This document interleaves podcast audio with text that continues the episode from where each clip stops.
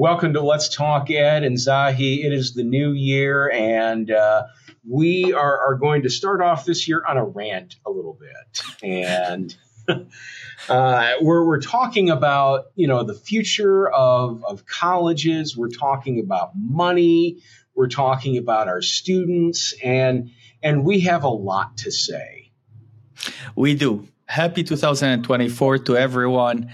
And and you and I finished the year, um, you know, on high notes, but we also realized that uh, as good old uh, middle-aged uh, guys, we can't help it. There are certain things that keep us excited, and not necessarily in a good way. So we thought we'd rant, as you said, about the future of colleges at the time when our population in this country is not increasing. We all know that we're hitting an enrollment cliff in the next couple of years, and some places have already hit that. And we have an increase in competition from private for profits. At the same time, it's still status quo for so many of us. And that's what's infuriating us. That's what's getting the middle aged guys a bit more riled up than we usually do. Now, paying attention not to break our hips because we, or, or our backs because we're not aging gracefully. Well, and certainly, you know, you, you look at colleges have always closed. We've always seen colleges close, but, mm-hmm. you know, we've seen, started to see a little bit of an uptick in that. And, yes uh, there are some prognosticators out there that that are seeing that there's a good chance that that number is going to continue to go up because you know the number of students is continuing to fall.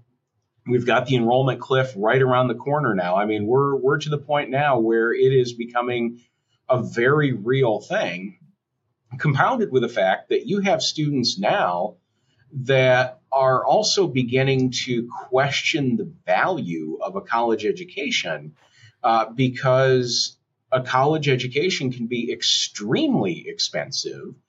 Uh, especially if you're looking at, you know, going to a four-year liberal arts uh, private type college, uh, not a private for profit, but a private college, uh, where your tuition, your room and board, your cost of attendance can be you know, easily a quarter million dollars or more uh, over four years. And uh, for some students, they are are seeing that they are coming out to a job after paying fifty to sixty thousand dollars a year. They're getting jobs that are paying maybe thirty to thirty five thousand dollars, and quickly they're finding themselves underwater uh, as far as you know what that looks like. So the student debt is high.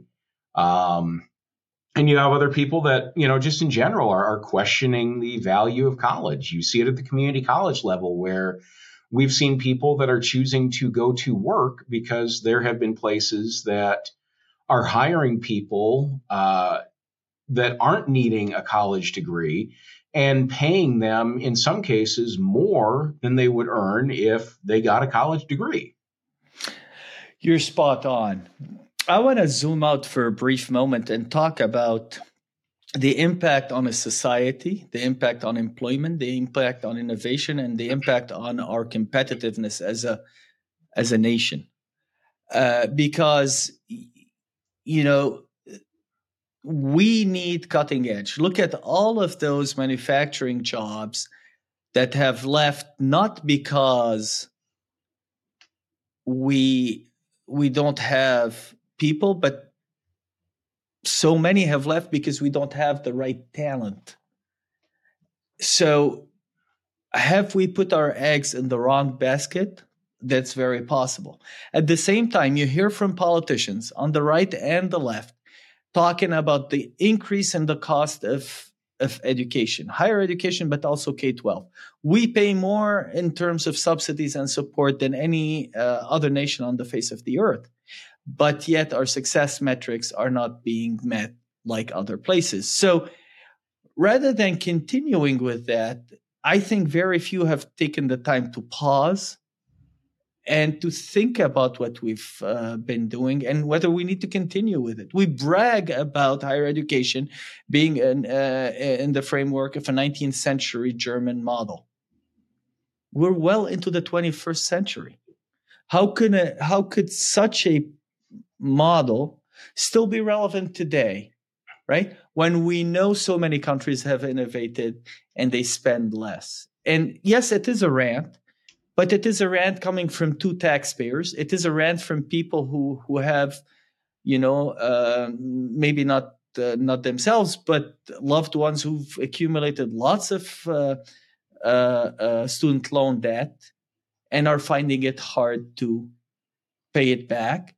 And we all uh, know that, you know, schools of education, it costs you a mint to go to a good school, and you end up as a teacher making very little money.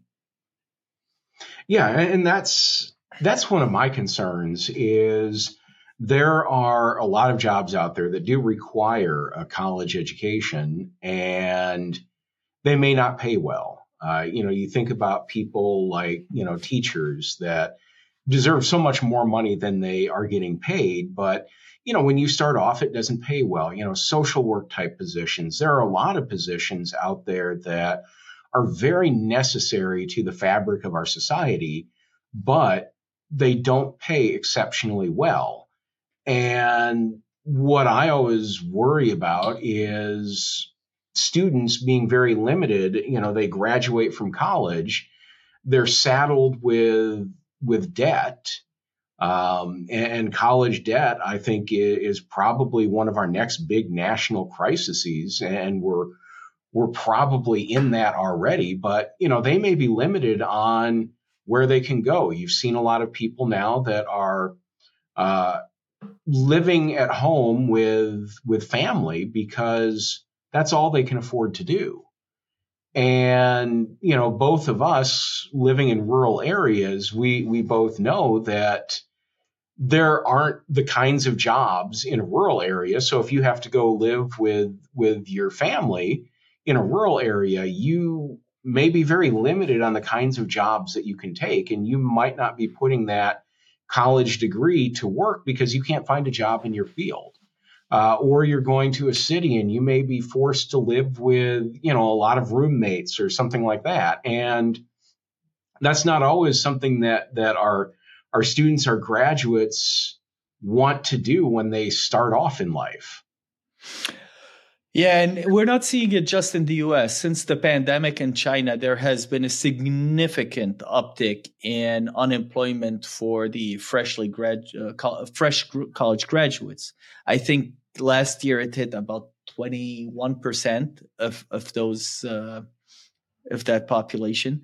And so many of them are living at home with their parents. So it's not just a US problem, but we don't know you know the whole rest of the world what we know is the reality that we're living with and another uh, estimate uh, just to keep in mind is rural america has been depop- being depopulated for the last 100 plus years right so now it's not just that you won't find the jobs chances are a good education good services good healthcare and everything is going to be in a, an urban or suburban area.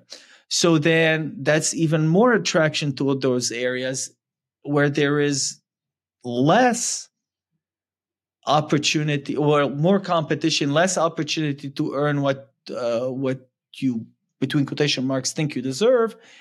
And at the same time, there's an increase, significant increase in the cost of living in rural areas in order to compensate and fewer doctors, fewer teachers, fewer engineers, bad roads, bad sewers, and the list goes on.